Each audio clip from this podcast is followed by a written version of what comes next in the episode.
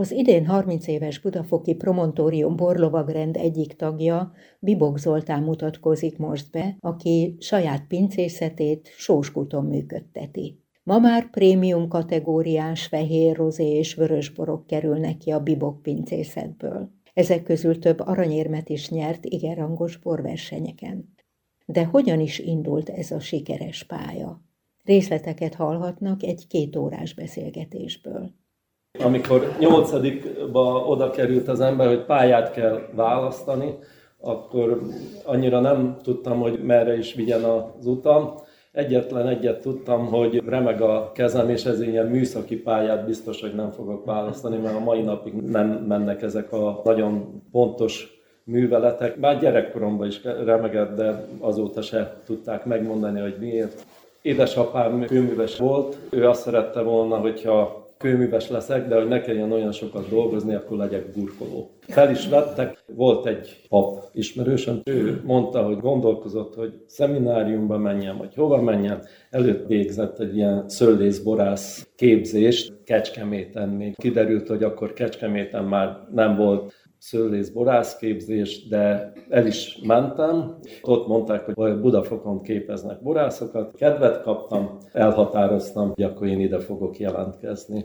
És sikerült. Sikerült. Kapcsolatunk annyi volt, hogy mindig volt a ház környékén szöllő, tehát édesapámnak mindig volt egy 5-10 hektó bora. Kiskunfélegyházi születésű vagyok. Kollégista volt, gondolom. Két évet voltam kollégista, utána meg harmadik, negyedikben meg rávettem a szüleimet, hogy ki jöhessek albérletbe. Egy Soroksáron lett egy ismerősöm, ahol laktam albérletbe, hát nagyon megbántam, néha elaludtam, amikor volt ösztöndíj, akkor taxival jöttem Soroksáról gyakorlatra, hogy 41 forint volt a taxi, hát sok pénz volt akkor.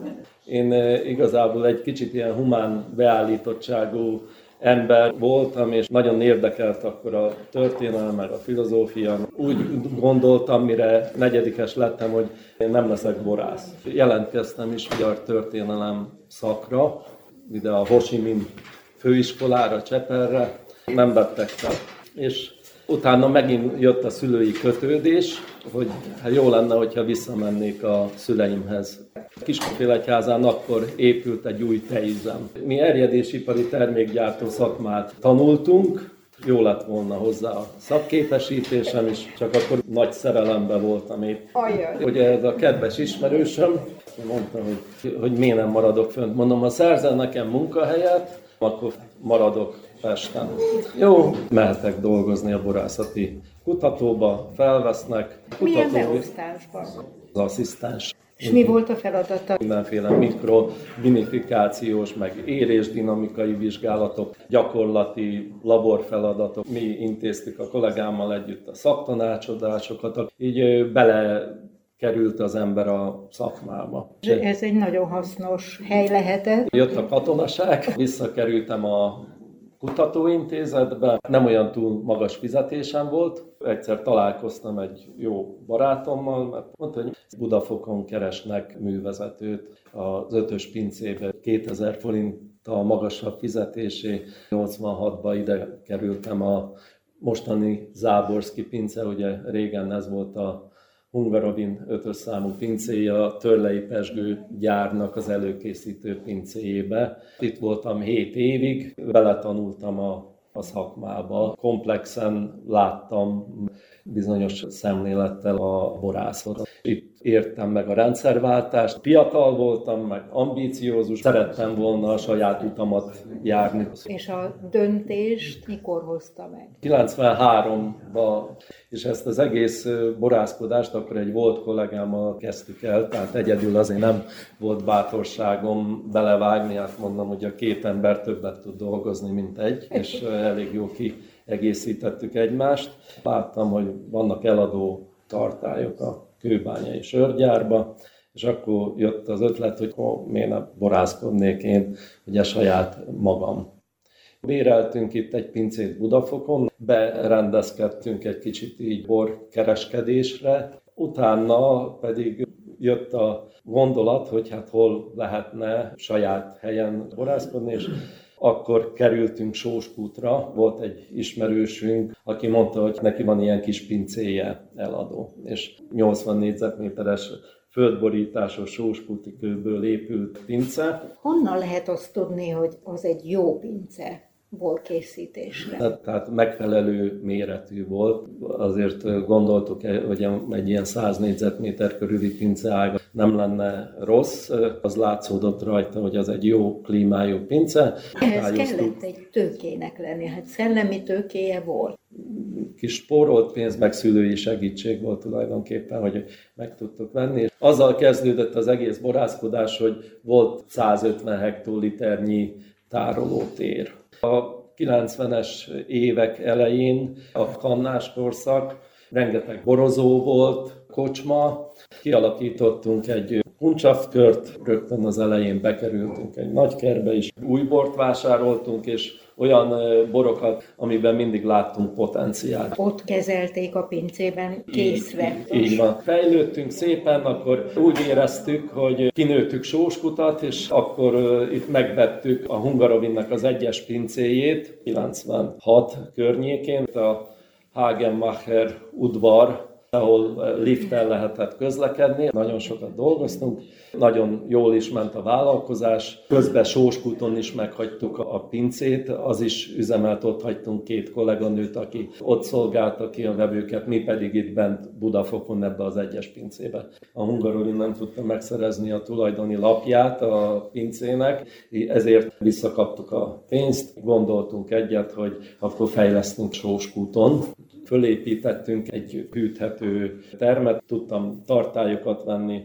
Így már akkor ki tudott Sóskúton a Temető utcába alakítani egy 2200 hektoliteres pincét. És mivel, hogy csak reduktív borokkal foglalkoztunk akkor, Mit jelent az, hogy reduktív?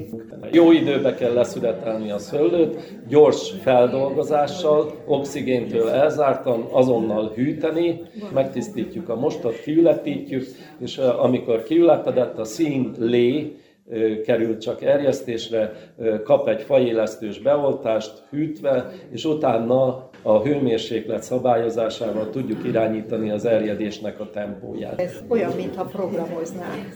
Így van, és hogyha melegen erjedne ki az a must, akkor három nap alatt lezajlódna a musterjedés, keletkező széndiokszid elvinni a borból az összes illatot. És utána, amikor kierjed az új bor, akkor pedig hát különböző technológiákkal, ütemezéssel készre kezeljük. 2007 óta egyedül borászkodom, de hát hat emberrel együtt dolgozom. Az a vállalkozás? A, bá- a hat ember a vállalkozás. A nap 24 óráját ez mindig ki is töltötte a borászat. Megtudtuk, hogy ennek a pincészetnek nincsen saját szőlőterülete, ezért évek óta két megbízható családi vállalkozás termeli meg a szőlőt, amit közösen dolgoznak fel szüretkor a helyszínen. A kierjedt fehér borok a neszméi, a vörösek pedig a szexárdi borvidékről kerülnek a sóskuti pincébe. Itt némi pátyolgatás, kezelés után igazi bibokbor lesz belőlük. Főfajtáink az Irsai Olivér, Savignon Blanc, meg a, ez a szexárdi kékfrankos rozé.